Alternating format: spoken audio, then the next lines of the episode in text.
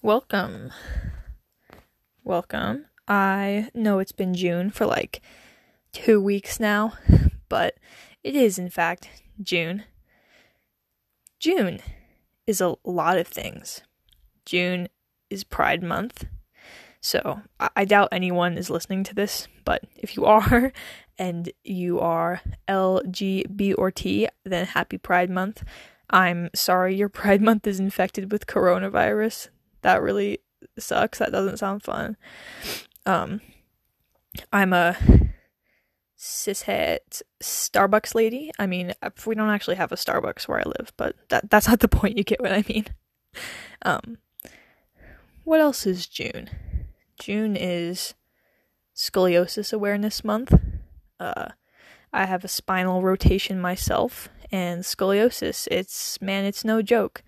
Uh, luckily, I've never had to wear a brace or have the surgery. I mean, damn, the surgery is gnarly. Shout out to you if you've had it. Bravo. Um, it's pretty crazy.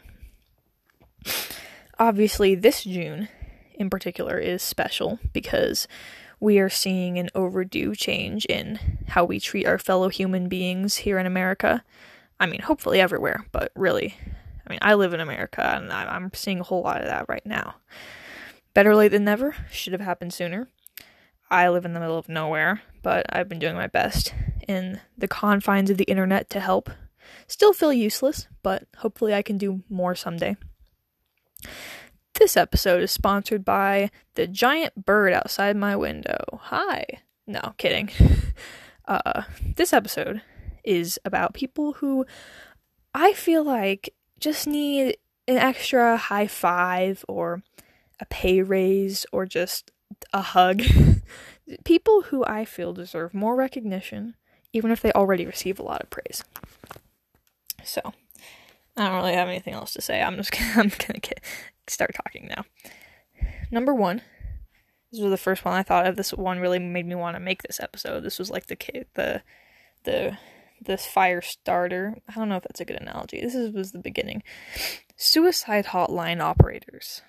Um, when I was young, oh, oh back in my day, I know that's that's what I sound like. when I was young, I got in a lot of fights. Um, I was just a difficult kid, even at 17, 18 years old. And as a teenager, I called hotlines when I was getting picked on or bullied or I just had been like sad for a few weeks. I I mean, hopefully we can't all relate to that, but I know a lot of us can relate to that.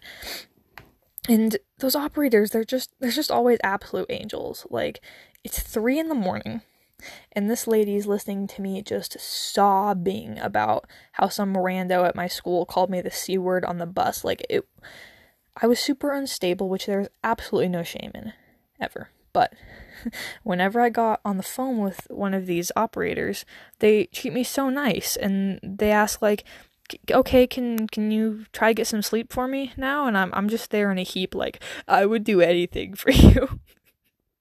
like for real, I just crumble immediately. Like if I wasn't already crying by the time I got on the phone, I would be within seconds of just like hearing their voice and asking me what my name is, just whatever, whatever it is. I don't know what it is about them, whatever training they go through, or maybe it just takes a really special type of person to gravitate towards that job and they're already just like wonderful and perfect. but anyway, if you are a suicide line operator or you know someone who is, I I just express my infinite undying appreciation for you and what you do. Thank you so much. Number two, Harold. So let me let me explain. I go to this convention. I, I can't say where because I don't want to. Um, but I used to go every year with my BFFs, and there was always this older gentleman named Harold who would kind of be like guarding the front entrance, you know, hurting people and he was just he always seemed so happy and cheerful and fun to talk to and we always we did talk to him.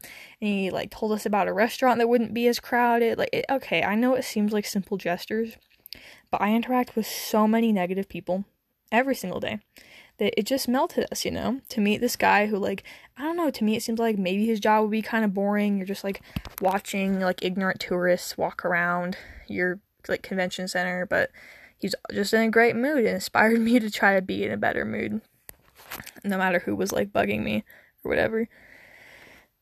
Number three, teenagers working in customer service.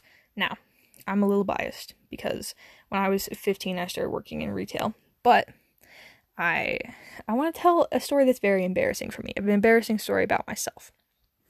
So one summer, I was visiting my cousins, and they live pretty rural like I do. Um, but we had this arcade nearby, and we're like, "Yo, that's the only thing to do around here for like a hundred miles." So we went to the arcade, and I was a teenager. There was another teenage girl working at the desk at the arcade where you turn in your tickets.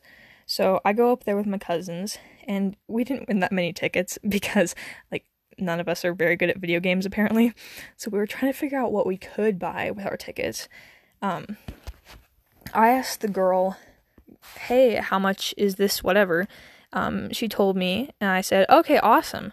And she looked at me and she said, "You're awesome." And I just kind of got a little awkward, and I was like, "Okie dokie." And then, I mean, I probably just left, you know. And then, like a year later, um, I was like, I thought, was she like trying to flirt with me? And I, I still don't think so because I looked like a shrub. Like I, I used to have the Karen haircut, and excuse me, and I was ex- obsessed with your mom jokes. Like she could she could do better, you know what I mean? But anyway, I thought this was a hilarious interaction, and I know this is like a weird example, but if if you're a teen doing retail, I believe in you. I I do. I know that sometimes it's like a total shit show, but I believe in you. Number 4, teachers. I I know this is not a hot take. I think a lot of us can agree that teachers uh, deserve to be paid quite a bit more than they do for the work that they do. I agree. Um but my teachers in high school were the main force keeping me from dropping out and selling coke. that is a huge exaggeration, but they were my stability, you know. When there was someone around who I was afraid of, which was often, I would go to school and sit in their class and just feel better, you know. Especially like kindergarten through like 12th grade teachers. I miss you. I miss you and I appreciate you. I, I appreciate that. Um, there are so many more people who I feel deserve more appreciation. It's not even funny. Um, I might make a part two once I think of more and write another script. Uh, my head really hurts right now though, probably because I ate lunch and that's it. Eat three meals a day, campers, even if you're busy. It keeps your head healthy and the doctors away. I don't know. I I really hope to speak with all of you or the void soon.